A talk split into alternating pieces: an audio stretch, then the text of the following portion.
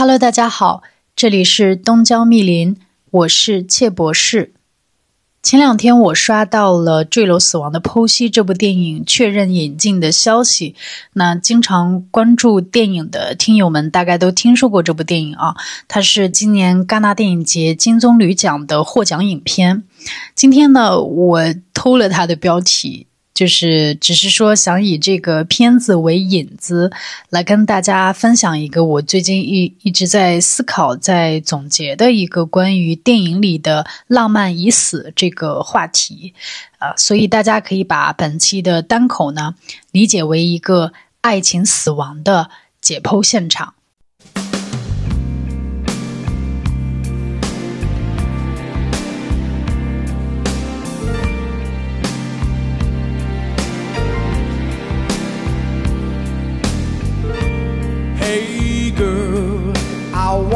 You to know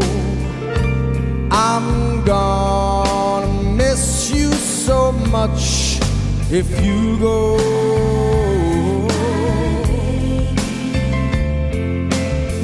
And hey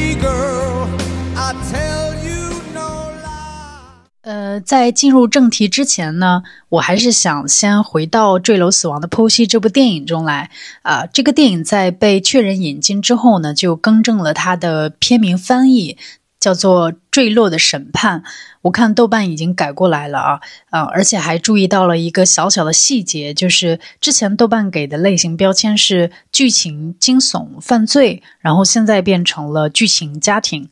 其实更改后的标签，我觉得倒还蛮贴近影片的核心主题的。呃，这部片子如果不做大的剧透的话，它大概讲的就是说，一对知识分子夫妻搬到法国偏远山区居住，然后有一天，丈夫突然间无征兆的从楼上坠亡，而妻子呢，就成了谋杀丈夫最大的嫌疑人。所以，围绕着丈夫究竟是自杀还是他杀，影片用一次法庭审判去把这个坠楼前后的故事给串联起来，然后带领观众慢慢的走进真相。这个时候，你会发现，所谓的犯罪、庭审、惊悚等这些都只是一层外包装，或者是说，他们只是切开影片的一把手术刀。剥开了这一层肌理，你就会发现埋在下面的是一出触目惊心的组织粘连的婚姻故事。所以，为什么我觉得原来的片名比较精辟啊？因为“剖析”两个字比“审判”更接近导演对这个电影里面想要讲的婚姻的态度。审判是带有一定的这个有罪推定的色彩的，而解剖呢，它更能体现婚姻的复杂性以及婚姻真相的隐蔽性。嗯，它绝对不是一个简单的非黑即白的问题。呃，我想大家对近些年婚姻题材的电影并不陌生啊。呃，《坠楼死亡的剖析》之前就已经有婚姻故事啊、四十五周年啊、蓝色情人节啊、消失的爱人这一类的片子。这些也都是我自己很喜欢的片子，嗯，好吧，咱们要拿今年国内的新片呢，《消失的她》也算对吧？作为异性恋秩序里面曾经被认为爱情归宿的婚姻，如今都已经坠楼身亡了。那我们看一看没结婚的这一些电影啊。首先，我想问大家一个很简单的问题。大家最近看过的让自己身心欢愉的、呃满足的，可以称之为经典的恋爱故事是哪一部？对我自己来说，这个真的很难回答。嗯，我不想承认，我才刚刚又重新回去看了诺拉·艾弗隆在上世纪八九十年代的那几个经典爱情片，比如《当哈利遇见萨利》、啊《西雅图未眠夜》啊等等。然后呢，也回顾了一下我自己认为啊，是我们这个时代的诺拉·艾弗隆的导演，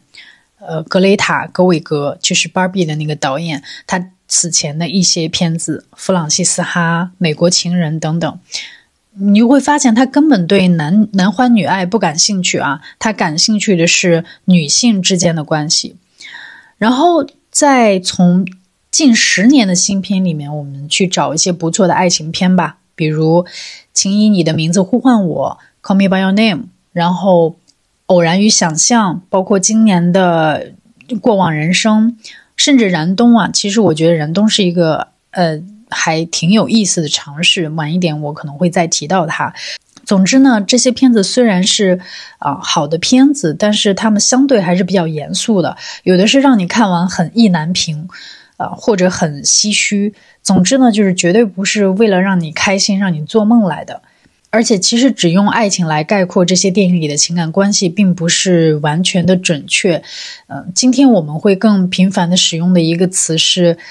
亲密关系，它既可以包含所谓的这个。B J 之光，然后它也可以包含同性之爱。此外呢，还有就是更流动的、更开放式的关系。所以到这里，大家应该能够明白，嗯，我在这里所说的浪漫爱情的死亡是什么意思。呃，其实我在十年前还在杂志社的时候，就写过一篇关于浪漫爱情喜剧已死的专题。你看，它其实已经死了很久了。然后更搞笑的是，浪漫喜剧已死这个。曾经是西方各大主流媒体，尤其是电影媒体，比如好莱坞报道者啊、Variety 啊什么的，纷纷公开宣告的头条。这是一个公认的目击死亡。所以其实爱情已经被唱衰很多年了。然后国内的话，为什么大家才开始越来越多的讨论？我觉得是因为今年消失的他燃冬。鹦鹉杀的集中出现，嗯，让这个本来就延迟的信号吧，才显现而已。那我回顾了爱情死亡的全过程呢，其实还挺感慨的。所以在这里，我想从两个方面来还原并，嗯，正式剖析一下这个死亡现场。呃，第一呢，所谓的浪漫爱情喜剧，它不是一个我们随手拈来的话术话术啊，它是一个既定的类型。啊，英文是 romantic comedy，呃，是爱情片里面最经典、最源远流长的一个子类型。好莱坞对这个类型是非常有情节的，而我们八零九零后成长起来的观众对这个模式也很熟悉啊。简单来讲，这个爱情模式就是真爱如何克服障碍，最终在一起。然后这两个人初次见面的时候，通常就是欢喜冤家，彼此嫌弃。当然，观众一看就知道他们是天生一对。然后在好莱坞的黄金时代，主要是三十到五十年代中间，浪漫爱情喜剧是非常高产的。我们所熟悉的《一夜风流》《罗马假日》。呃，龙凤配这些经典的片子都产自那个时候。然后有一点挺有意思的就是，爱情片越是在经济大萧条的时候，越是受欢迎的，因为它不仅提供了一个逃避现实的场所，还有一个原因就是这些爱情喜剧里通常赋予啊男女主角不同的社会地位，比如说一方富，一方穷，然后他通过塑造呃富人并不开心，而穷人却很快乐这样的情节来抚慰观众。所以，浪漫喜剧曾经就是之所以说是童话故事，不仅仅是俊男靓女来演绎哦，但其实国内它会更偏董永情节，就是女女性是天仙，男性可能就会选一个对于呃男性代入比较强的一个普通人的角色。OK，等等，总之呢，就是呃他的。童话的所在有一个很关键的一点，就是它利用阶级上的差异设定来缓解咱们这个工人阶级的焦虑，啊，然后黄金时代之后一直到九十年代之前存在一个。浪漫喜剧的真空，这里我就不展开说了。主要是五十年代之后，随着性解放运动以及整个好莱坞进入了一个反叛父权的时期，那个时期以这个性喜剧和一些更严肃的其他的题材为主。直到九十年代，我们曾经熟悉的黄金时代的爱情喜剧才重新回来了。此后的片子呢，咱们内地的观众就比较熟悉了，比如说《西雅图未眠夜》《电子情书》《恋恋笔记本》后面的《假结婚》啊等等。然后英国也蛮多经典之作的，比如《诺丁山》《真爱至上》《B.J. 单身日记》等等。嗯。但是大概到二零一零年之后吧，这些类型片就又开始变少。有的片子出来，它的票房的效果并不再像以前一样可以有爆款的现象。嗯，为啥呢？大家不要忘了，二零零八年发生了什么？不是奥运会，不是奥运会，是漫威宇宙的开启。然后我记得第二年是《阿凡达》上映。啊，其实是比较明显的。好莱坞就从那个时候进入到了一个大 IP，然后系列片、视效大片的一个年代。嗯，从投资策略上啊，也是一个就是六大进入了一个以大博大的时代。然后尝到这些甜头之后的好莱坞，就就没有人再去做爱情片这种中小成本的片子了。直到奈飞这种流媒体开始做网大。啊，中小成本的片子才会更多的去转变成了一种流媒体的电影的一个方式。当然，我这里更多是从电影行业的这样的角度，把爱情喜剧越来越少这个现象进行了一个冰冷的梳理。哦，还有一个原因就是，嗯，好莱坞明星制度的衰落。为什么我们总说像茱莉亚·罗伯茨啊？梅格瑞恩之后就没有美国甜心了，嗯，我觉得是跟明星公关媒介的一个。更迭以及 Me Too 的影响是有很大的一个关系。首先，过去的明星是靠传统媒体，比如说报纸、杂志作为主要的一个公关阵地。那相对来讲，明星的形象是比较好控的，你可以相对比较完整的去保持明星一个一个荧幕内外的统一的这样的一个形象。那现在是一个社交网络的年代，这个东西是没有再像以前那么好控。然后在 Me Too 的趋势下呢，现在的女明星也并不一定会把出演浪漫爱情喜剧作为他们自己职业生涯的一个标签来争取。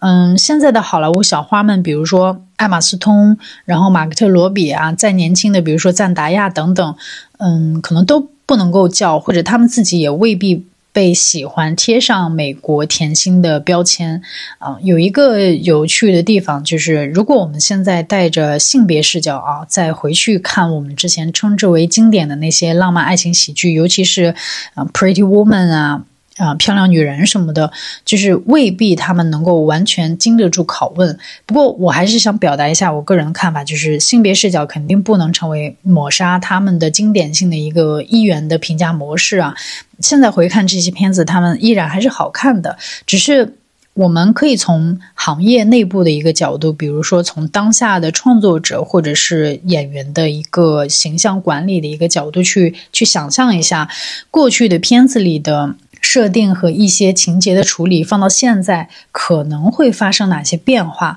而这个背后的原因是时代的变化和女性意识的进步所赋予的。呃，举个例子，比如说。电子情书可能很多人都看过，就是一九九八年梅格瑞恩和汤姆汉克斯主演的一个爱情喜剧啊。简单讲呢，它讲的就是在互联网刚兴起的那个年代，男女主角在网上还维持着浪漫的网网友关系，但是他们不知道的是，现实中他们是一对死对头啊。女主角在街角经营了一个。很多年的小书店，而男主角呢，作为一个新来的资本家吧，就是他在隔壁开了一个更豪华的大书店，然后把女主的小书店挤到了倒闭的边缘。嗯，其实，在社会身份的层面，这样的关系的背后，就就是所谓的工人阶级和大资本家，或者是说社畜和大厂之间的这种博弈。但故事的结局怎么做的呢？他最终让男主。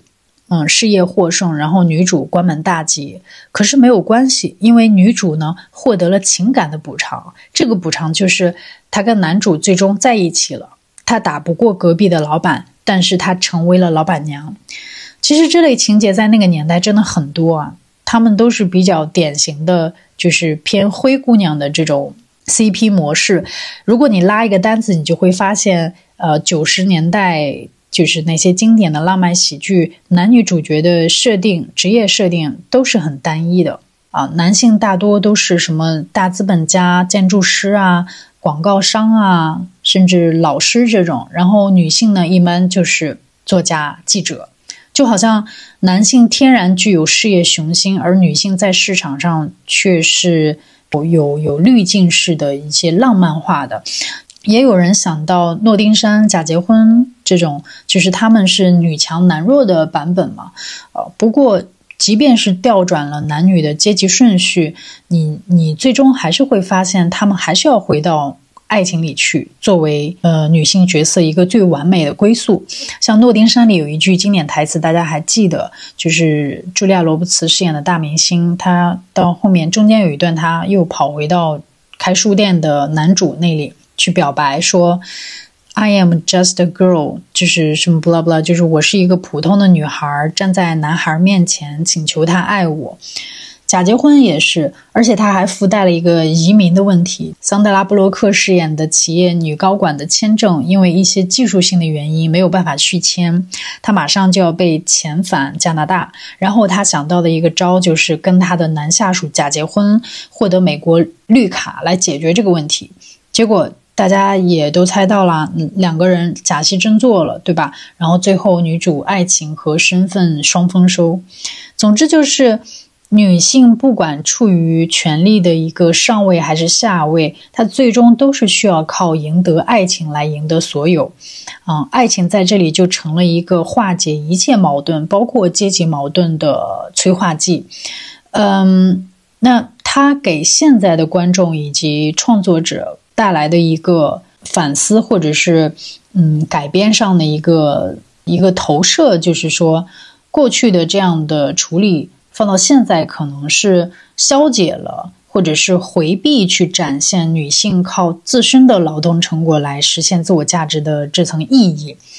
啊。说到这里，大家不要打我，就那些电影还是很好看的，只是说我们此刻站在一个嗯电影之外的观察的角度来。解释好莱坞创作的趋势这样的一个一个曲线上面的这个例子呢，就是会让我们更加理解 Me Too 时代之后为什么现在像艾玛斯通、马克特罗比这样的当家花旦们，他们不愿意再回到曾经的那个爱情喜剧模式里了。啊，在这里我觉得《爱乐之城》是一个一个证明。就是男女主人公在事业上出现了调转，原本是男的事业发展起来，女的失败，但后来女的崛起，男的隐退。然后呢，他通过用一个所谓的 BE 美学，就是 bad ending 的方式啊，让这样的一个故事带有了一些意难平的色彩啊。我之前一直对《爱乐之城》没有特别特殊的感情。如果说 BE 结尾的这种片子有很多片子可能会比它更深刻，但是同时我也很清楚为什么它可以拿奥斯卡。呃，除了致敬黄金时代的歌舞片，以及除了颁奖季的公关之外，奥斯卡这种呃学学院主流奖项的一个冠名，其实也是在。重新挖掘了爱情故事啊，尤其是异性恋叙事在当下的一个主流的倾向，它给你一个意难平的情绪，就是在展现这个时代女性想要往前走，它可能会伴随着一定的舍弃和告别。这其实并不是女性主义表达的终点，当然不是说你选择爱情你就以此为耻，你抛弃爱情你才算是成长了。不是那么极端的，嗯，但是也不得不说，它确实体现了一个很真实的阵痛，也也体现了很多爱情电影的一个阵痛，就是女性角色从父权体系、从刻板印象、从被选择、被留下中解脱出来，开始拥有自己的选择的时候，她的快感有一部分可能是会被阉割的。嗯，当然了，总是有电影要不断的就是刷新女性角色的处境，像《芭比》就提供了一个快感式的觉醒的例证，它既不会让你觉得太苦大仇深，也不会让你觉得太沉重或者悲伤或者什么意难平。呃，说到这里呢，我就想到国内的一些电影和女演员的现状，我们的阵痛可能要更持久、更顽固一些。比如，就拿周冬雨举例。嗯，把他的职业生涯拉长看就很有意思。他是靠张艺谋的电影一举成名的吧？对吧？就是《山楂树之恋》嘛，这也是一部中式纯爱电影，等于说。在第五代一直沉迷的这种父权反父权的主题氛围里走出来的年轻女演员，然后那个时候周冬雨的人设还是纯情白月光人设，那她的职业生涯的拐点是《七月与安生》，而《七月与安生》就是一部讲述女性情谊、讲述女性之间关系的电影。即便你说她是因为男人而起，但最后谁还记得这男的？当然有很多人把它解读成啊百合，就像。弗朗西斯哈也有人把友谊往百合上去解读，说其中一个人一定是喜欢另外一个人的。其实我想说，就是女性之间的关系是非常有张力的。如果我们只是简单的把它往同性上去合理化，以追求一种说得通，那反倒是窄化了女性之间的关系，人跟人之间的关系的这种开放性和想象力。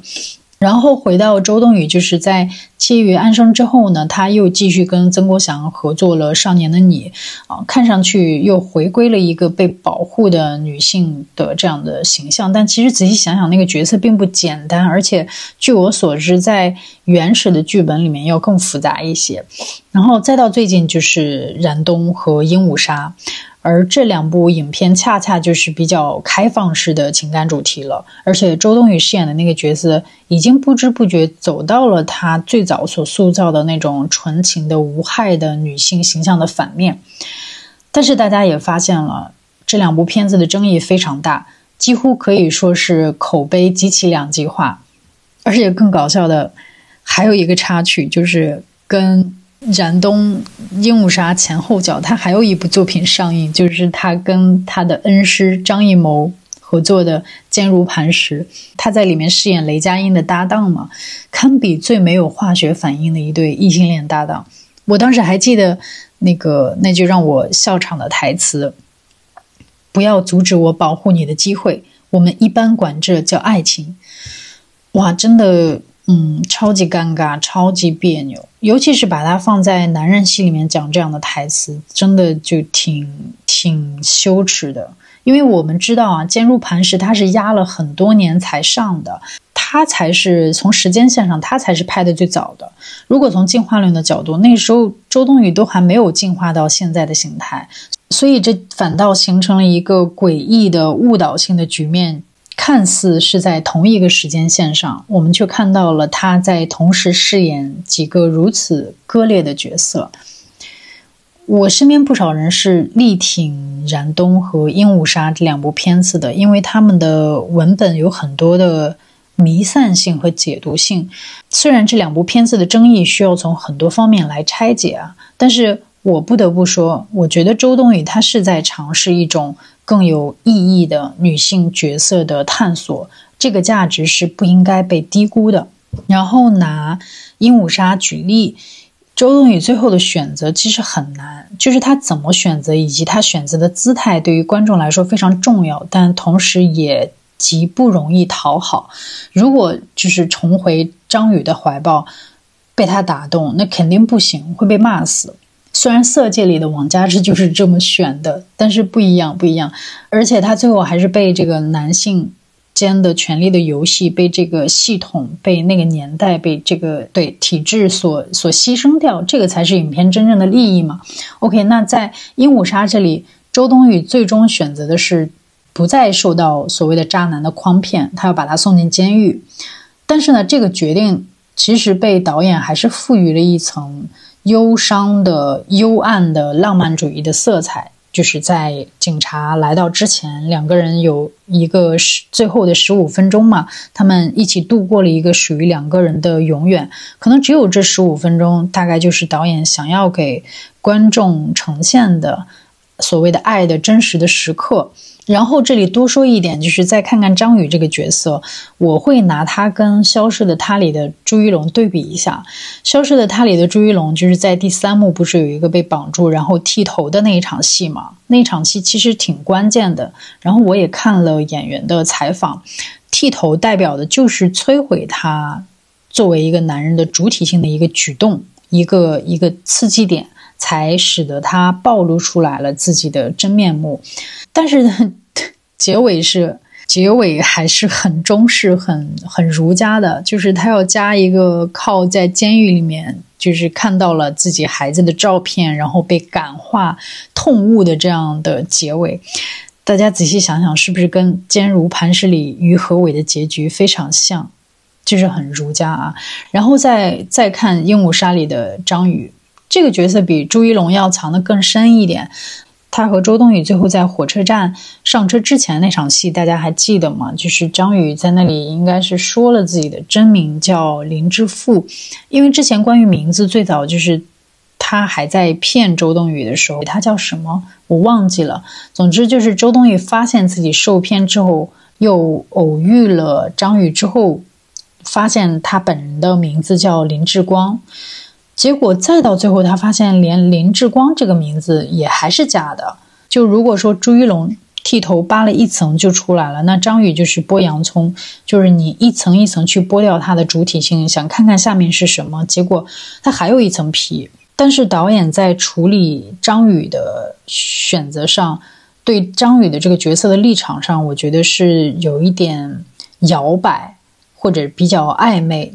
跟他怎么处理周冬雨的选择还不太一样。周冬雨最后还是靠呃自我的意志、自我的觉醒来识别男人的诓骗，他做了决断。但是张宇不一样，导演用了一个投硬币这样的道具啊，我觉得既像是。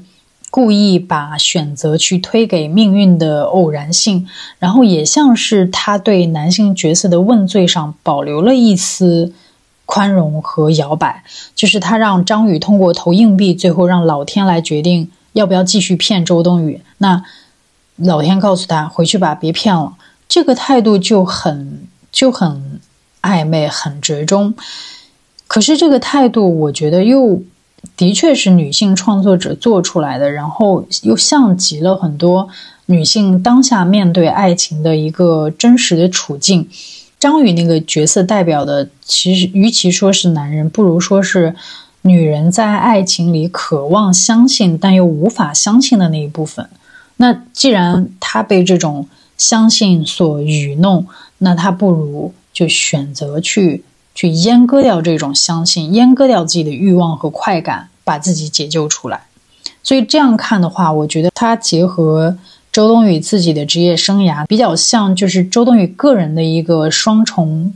被阉割。首先，荧幕里他的角色为了保持清醒，为了保护自己，最终选择杀死了爱情；而荧幕外呢，他进行了一些女性角色的新尝试，嗯，尤其是。跟《消失的她》里倪妮饰演的那个角色还不一样，那个角色其实她是非常果决的，然后她是比较容易成为一种情绪的引领者。那周冬雨这个角色，其实她诠释的是处在二元评价体系里的中间位置的这样的女性角色，而我们现在的电影市场呢，好像只需要一种痛快，而不是一种阵痛。嗯，这个市场好像对一切无法站队的模棱两可的事物都呈现一种排斥的态度。大家对女性角色的投射，好像觉醒的下一秒就得是大杀四方，就像是短视频总是把中间的过渡部分的剧情给你剪掉，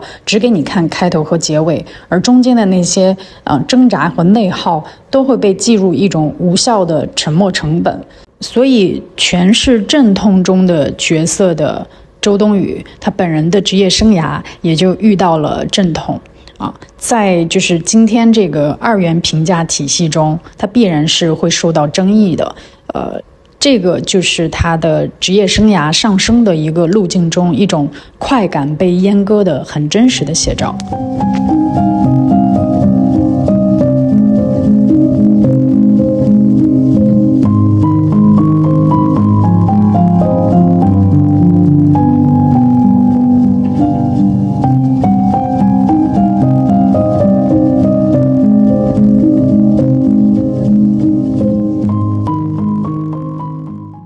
好的，那顺道来到了浪漫爱情死亡的第二点，就是当整个时代进入到一个更多元流动的亲密关系表达的时候，传统的爱情观就被解构了。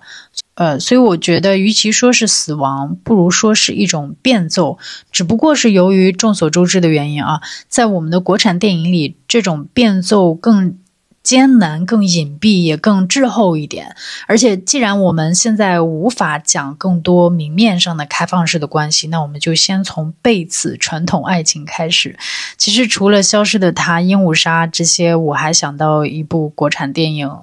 乌海》，应该是二零二零年黄轩和杨子姗演的吧？他讲的就是婚姻的不可信嘛。那最后我记得是男的，男的把老婆给撞死了，给撞死了。然后回到开头说的一系列婚姻题材的电影里，为什么国内外越来越多的揭露婚姻破裂的题材？就是因为如果你想要打破异性恋霸权，那婚姻一定是一个最现成的呃解构对象。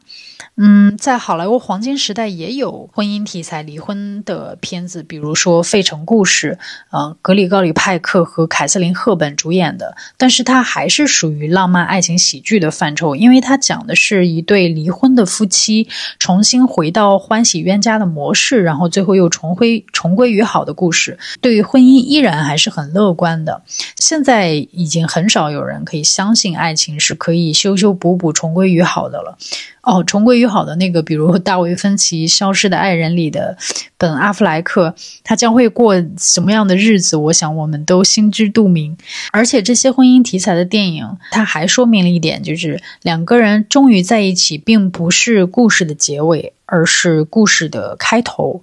啊，以前的爱情喜剧都是靠两个人紧紧相拥，然后镜头拉远作为完结，太多了这样的片子，不管是在帝国大厦牵手，还是在机场相拥，还是在雨中接吻，是爱情片最经典的收尾的画面嘛？那现在肯定不是了，嗯，我就啊想到很早以前。看到的我喜欢的作家格非的一个访谈，他讲到文学作品中的空间转向的概念，我印象很深刻。他拿了福楼拜的作品《包法利夫人》来举例，说在这部小说里，福楼拜在小说的开始用了大段的文字，呃，只是用来描写主人公包法利的一顶帽子。什么帽子的形状啊、颜色啊等细节，啊，在原始的草稿里，光这个帽子他就写了几页的篇幅。格非说，这在传统文学里是不允许的。为什么呢？因为传统的文学它是一种时间性的叙事嘛，它必须要有起始、发生、发展、高潮、结尾。要经历一个时间的跨度，就拿我们中国的传统戏曲举例，就很好说明这一点。我们中国的传统戏曲经常讲的就是“私定终身后花园，才子赶考中状元”，就是一个非常典型的时间性的叙事。男女主角要相遇相知，克服艰险，嗯，最后后花园或者中状元。而福楼拜的例子。则充分体现了就是文学的另外一种空间性的写法，在这里时间被打乱了，时间是空间化的，空间最后碎片化了。所以格非受此影响，他说他自己最喜欢的自己的作品里的开场就是他的《江南三部曲》中的《人面桃花》这部小说的开场。小说的第一句话就是“父亲从楼上下来了”。我对这个说法印象特别深刻。我也看过《人面桃花》这部小说，我现在还记得它的开场。虽然我对文学了解不多，但是我知道格非老师说的是非常有道理的。嗯，不仅仅是文学，其实从哲学到艺术，整个的文化思潮都经历了一个空间转向的过程。然后我们还是回到电影，嗯，依然还是拿开头的。坠楼死亡的剖析这个电影做一个呃例子，它就是一个很典型的空间性的叙事啊。电影的开场就是女主角在接受一个女记者的采访，这个女主她是一个作家嘛，然后言语之间呢，我们可以解读出女主有那么一点撩拨女记者的意思。在她身后呢是一个室内的楼梯，这个信息交代的就是她的丈夫此刻就在楼上。然后女主角在接受采访的过程中呢，楼上就突然传来了非常吵的音乐，呃，女主的脸色就有了微妙的变化，因为音乐是丈夫不欢迎访客故意给出的信号。嗯，他大概就是听到了女主跟女记者之间的谈话，女主就只好打发记者先回去，然后送走记者之后呢，他自己就说他回了二楼的卧室。之后的视角就转换给他们的儿子了，他的儿子出去遛狗，然后又回来。等他回来的时候，儿子就发现父亲的尸体，就是女作家丈夫的尸体，正躺在楼外的雪地里。这个开场有很丰富的空间细节。呃，而后面我们会发现，空间构成警方在介入调查是一个很重要的叙事的因素，包括之后的几场法庭审判戏，以及用录音来还原夫妻二人的一场关键的争吵等等，这些都是空间思维的叙事。所谓的空间，不仅仅是物理上的空间展示，它还代表了一种非时间性的创作思维和观察视角，是一个。婚姻的横断面突然被切入的这样的状态，并且通过打碎、重新拼贴，来让处在婚姻这个围墙外面的无法观之全貌的观众们来自己去拼贴、去去填补、去解读。所以，为什么叫剖析嘛？这个空间意识也不单单指这部电影，而是它也代表了我们现在人理解、观察亲密关系的一个倾向。我们不再靠就是纵向的扁平的时间思维来等待人的情感发展弧线，而是靠一种打破时间和空间秩序的方式来进入别人的故事。这样的手法在其实和《Summer 的五百天》啊、呃、《消失的爱人》啊，甚至。燃冬里都可以看到，我觉得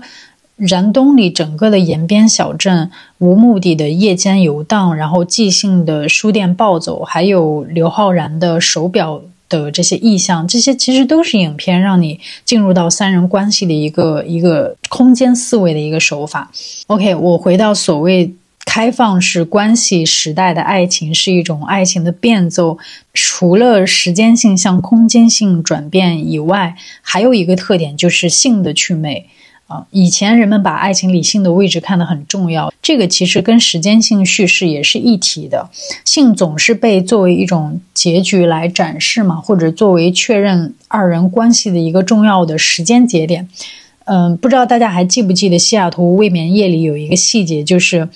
汤姆汉克斯他一开始并不打算去见梅格瑞恩，因为他丧妻之后一直没有性生活。他好不容易就是交了一个新女友，他就特别着急在某个约会之夜跟这个女友去酒店开房，但是他的儿子就非要缠着他去，嗯，帝国大厦去跟素昧谋面的。笔友，也就是梅格瑞恩见面，然后汤姆汉克斯就不答应。结果呢，他儿子就自己买了机票飞过去了，导致汤姆汉克斯的开房计划泡汤。他不得不跑去帝国大厦去寻找儿子。结果在那里呢，见到了梅格瑞恩，才发现这才是自己的真命天女。这个就很典型，在保守的爱情价值观里，通过编剧的干预。嗯，当然是比较巧妙的干预了，让男主必须把性的这个东西等到最后跟真爱见面，让你不想相信这是命中注定，你也得相信。这就是九十年代那一批浪漫爱情喜剧常见的处理。那后来的电影大家也都更熟悉了嘛，就是性在爱情里的仪式感是逐渐降低的，然后观众也不用等到最后，呃，只等了一个接吻啊，很多电影里男女。之间的矛盾，或者他们故事的真正开始，就是发生在发生关系之后。这其实已经是现在大部分电影的常态了，所以就不需要特别举例子。但是这样说可能没有办法直接把性的趣味和浪漫爱情的消逝划等号。这个等号就是怎么划起来的呢？我自己的理解是落到一个更具体的概念上，就是身体。我最近读了两本书，我觉得对培养一种新的思考模式、重新回看以前的历史还挺有帮助的。一本是汪明安老师写的《身体、空间和后现代性》，然后一本呢是伊丽莎白·冯·塔登的。自我决定的孤独，难以建立亲密感的社会。嗯，这两本书都有一个共同点，就是从身体的角度来重新解读人类文明的历史。呃，用大白话解释，就是说，我们都听说过笛卡尔的“我思故我在”，对吧？这一脉哲学一直强调的其实是意识比身体重要，意识一直被当作人跟动物最大的区别。所以历史上相当长的时期，人们只把精神当回事儿。而身体呢，就只是意识的附属品。所谓的什么苦行僧啊、斋戒呀，都是通过摆脱和克服身体的局限性的方式。来强调意识的无限，本质上都是来源于这个理念吧。但是后现代就不是了，嗯，在后现代，身体的意义和价值被提出来。以前人们贬低身体这种物质性的、动物性的存在，但后来人们发现，无论是从宏观上的一切，比如说历史的纷争、文明的纷争、法律的健全等等，到微观上人的嗯生育、生活、塑形。爱欲、亲密关系等等，其实都离不开一直以来，呃，身体的存在，以及人们对身体的重视，对身体的哪怕曾经对身体的忌惮，然后对身体的态度，以及对身体的理解。然后借用汪敏安这本书的一句话来概括，就是世界将从身体的角度获得它的各种各样的解释性的意义。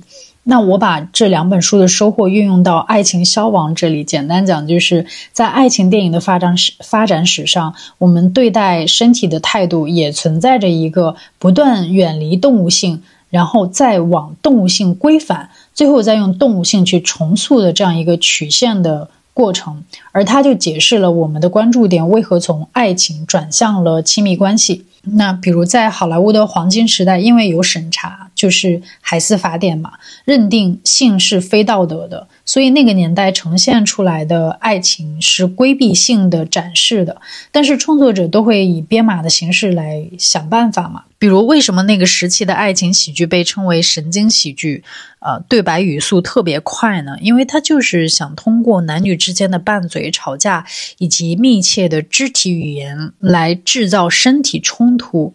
嗯，来隐喻一种性的张力。这就是对性的一种编码。呃，之后呢，因为性解放运动催生的那些性喜剧里面，因为海瑟法典就是也瓦解了嘛，然后电影就开始。尤其注重了对身体和性的展示，比如性喜剧里面最常见的那个模式，就是对破处，然后对婚前的单身之夜的执念，甚至压抑身体的需求被看作一种羞耻。再往后，九十年代以及此后的浪漫喜剧。因为随着女性主义以及各种社会思潮的变化，包括就是互联网的变化等等，嗯，对性的展示以及形式也会更加多种多样。有的就像我前面说的，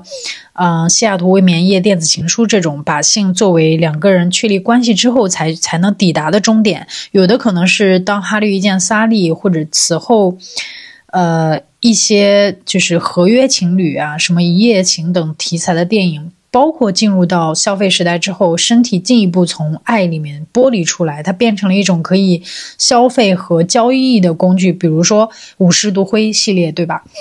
他们看上去好像是更加开放，但是我觉得对于爱情的价值观依然是比较保守的，因为他们追求的最终都是性和爱的统一，身体和心灵的统一。即便两个人一开始是没有。爱情的纯肉体关系，但最终他们还是会实现身心合一，最终发现彼此是真爱，以此来确立爱情的至高无上的地位。但是这些年，在就是把身体从爱情中剥离出来的一些电影里面，我们也开始看到了更多呃没有办法仅仅被定义为爱情的开放式的关系，比如说，诶，去年的一部。中文名叫《一起在一起》，英文叫《Together Together》。这个片子讲的就是一个四十多岁的男人跟自己雇佣的二十一岁的代孕对象之间的一段开放式的关系。这个男人的设定就是他在现实中其实是一个。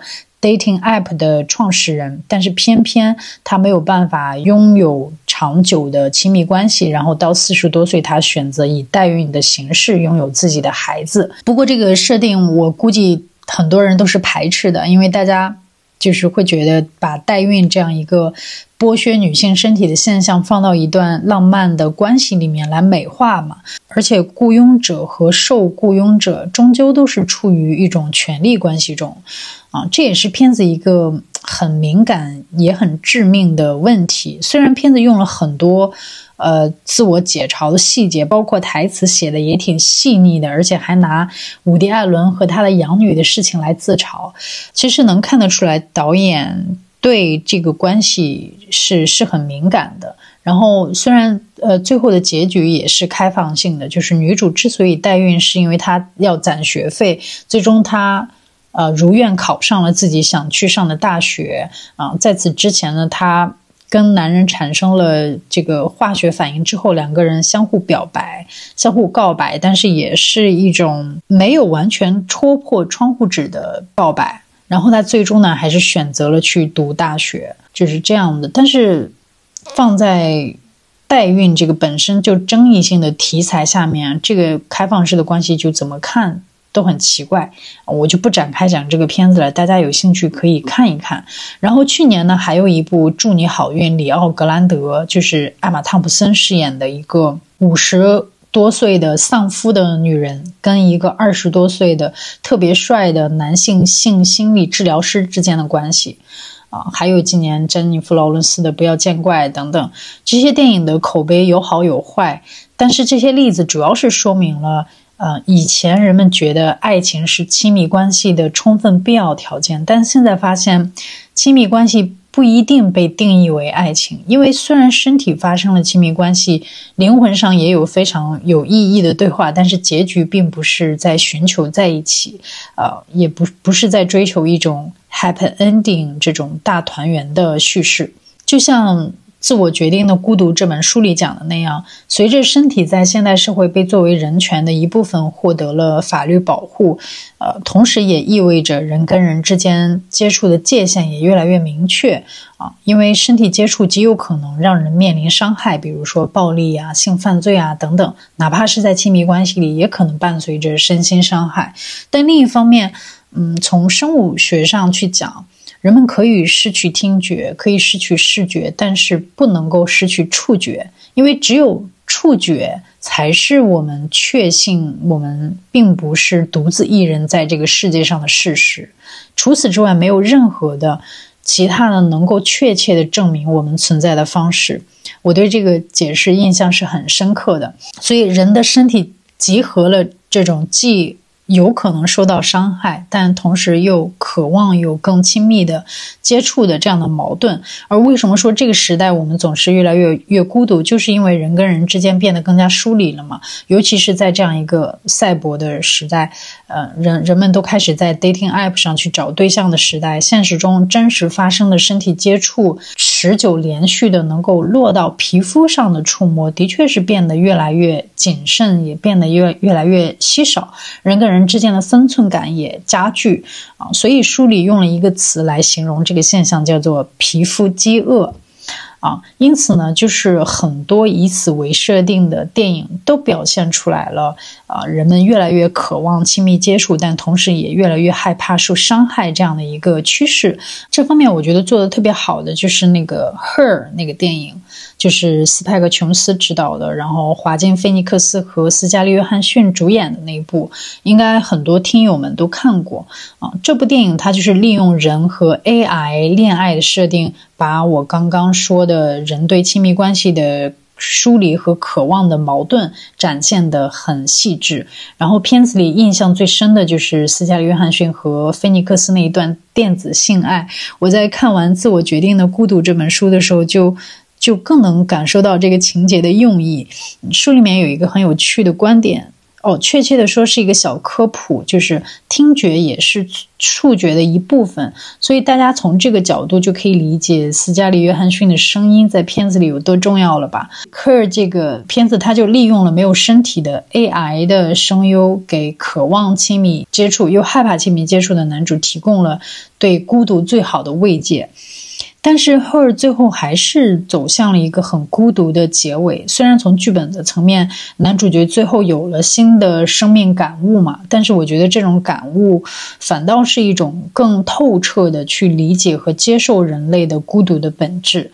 啊，就是斯嘉丽·约翰逊那个角色，他以一个非常完美的电子灵魂伴侣的形式出现在他的生命中，但是他们两个人有两场很关键的冲突。啊，一个是。斯嘉丽·约翰逊想给自己找一个肉体的替身，所以他雇了一个 hooker，相当于就是他希望这个女女的能帮自己完成一个跟男主的实体的性爱。结果呢，男主没有办法接受。第二就是男主其实最后他发现自己并不是斯嘉丽·约翰逊唯一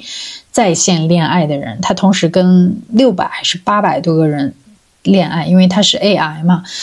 等于说又用了这样的一个心碎的设定，证明了人们对身心合一的爱情是有多大的执念，以及这个东西在这个时代又多么的不可多得啊！你可能会失去所有，你唯一不会失去的就是你自己的孤独。其实，《Normal People》正常人这个剧也是关于亲密关系，关于孤独，重要的是关于触摸。我觉得所有的词都比简单的把这部剧概括为性爱要更更更准确。只是跟《Her》的悲观主义稍微不太一样的是，这部剧它重新挖掘了身体对重塑自我的意义。它也跟前面提到的，比如。艾玛·汤姆森那部《祝你好运》，里奥·格兰德一样，身体的探索被作为一种积极的重构主体性的元素来呈现。他们最后的落脚点就没有那么的沉重。身体在正常人里就是一个成长主题，也是一个非常具体的概念。不管是原著还是剧里，都非常强调 touch。这个词的细节，而且还有一点，他对性爱中男女角色快感的展示都很均衡。要知道，曾经的很多影视剧在展现性爱场面的时候，只会强调女性享受性快感的镜头，是有强烈的凝视的色彩的。但是正常人里把男性角色的性探索和性快感也纳入其中，并且它也不是一种自始至终的出于男子气概的一种征服欲，而是。彼此的相互的一种探索和治愈，然后正常人最后是两个人分开了嘛？两个人在告别中去确认彼此的成长。好像这种开放式关系的影视剧都是对传统的 happy ending 这样持一个质疑、谨慎的态度。嗯，正常人里男主他最后选择了前往纽约，然后女主最后留在了家乡。这个结局就是有点想在说，爱情很重要，浪漫关系很重要，但是呃，成长、独立和。追随自我也很重要，而且跟《爱乐之城》这样的结局不一样的是，这次是女主角选择留下来，然后男主则奔向了一个更广阔的大都市。他把曾经赋予女性上升期需要面临的破碎和阵痛，他又覆盖到了男性角色身上。呃，像正常人的男演员啊。嗯保罗·麦斯卡也是在这之后一直在接所谓的破碎的男人的形象的这种剧本，比如说《晒后假日》，然后还有最新的同性题材都是陌生人，这个我还没看。这个就是现在比较多见的，或者是说一种。新的男性角色形象的一种召唤，就是伴随着嗯女性主义崛起的，甚至女性表达进入了一个后女性时代的时候，创作者怎么去处理男性角色呢？那就是新一轮的脆弱、破碎、有同性吸引力的男性荧幕形象的崛起。嗯，《Call Me by Your Name》里那个成长阵痛就给了甜茶，对吧？啊，好吧，对不起，我又扯远了。总之呢，就是不管怎么样选择开放式关系，更加强调的是成长啊，维持浪漫关系一定不是第一选择了，爱情不再是恒定的。所以这一点就是又回应到了前面说的，为什么说爱情的消亡，它是一种一种变奏。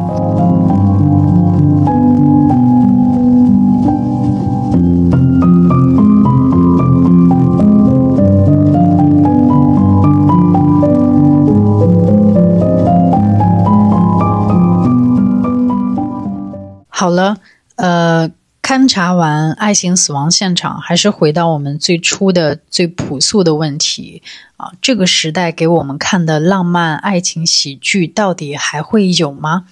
我前段时间看到一个国外的专栏作家，他在说自己在怀念当哈利遇见萨莉这个年代的电影的时候，他说他知道有一些浪漫喜剧的桥段已经过时了，他也知道这个时代的女性完全可以自己给到自己想要的。但是当你在看过去的老片时，你会有一种不需要自给自足的幻想，你依然还是渴望有一个把你迷得神魂颠倒的人出现，尤其是在你不想努力的时候。现在的一切都太紧张，地球在燃烧，经济也很糟，啊，所以人们总是会有一种逃避现实的感觉，这很正常。所以无论我们变成什么样，爱它都是一种刚需。而我们现在生活在一个什么样的年代？我经常说，我们生活在一个代糖的年代。怎么说呢？就是以前我们会说认清了生活的真相，但依然选择热爱生活。现在我们会说，那些看透了爱情的真相，依然还选择相信爱情的才是勇士。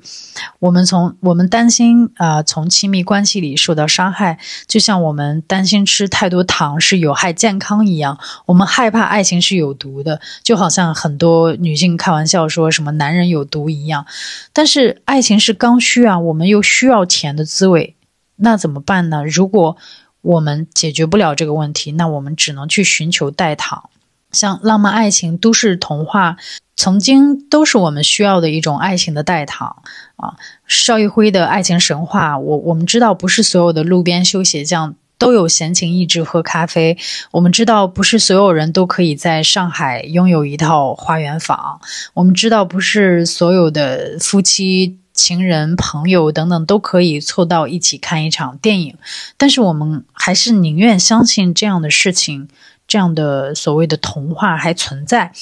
可是，如果电影里的爱情也消亡，如果连糖都不再甜怎么办？处在一个孤独的爱欲之死的年代，编不出骗得过自己的爱情神话怎么办？那就继续给代糖再寻找一层代糖，好吧？这就是现在的现实。我只是单纯的啊，从异性恋秩序的角度来讲，现在的很多同性题材的爱情片也是一种代糖。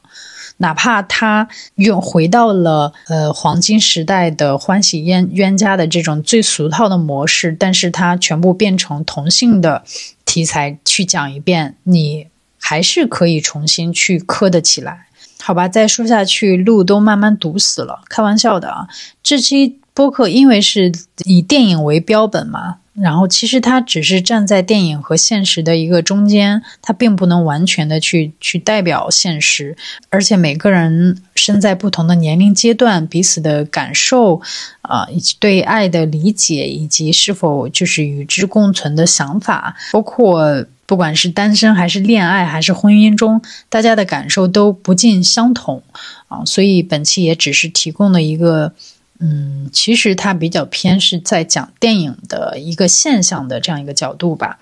呃，那最后就是关于属于我们这个时代的爱情电影，能够给我们继续提供纯粹的欢愉的爱情电影，到底还会不会有，或者有没有什么推荐等等？我打算把这个锅，不是，我打算把这个问题留给大家，想听听大家的想法，自己推荐的一些好的东西，大家也可以在留言里面。嗯，留言，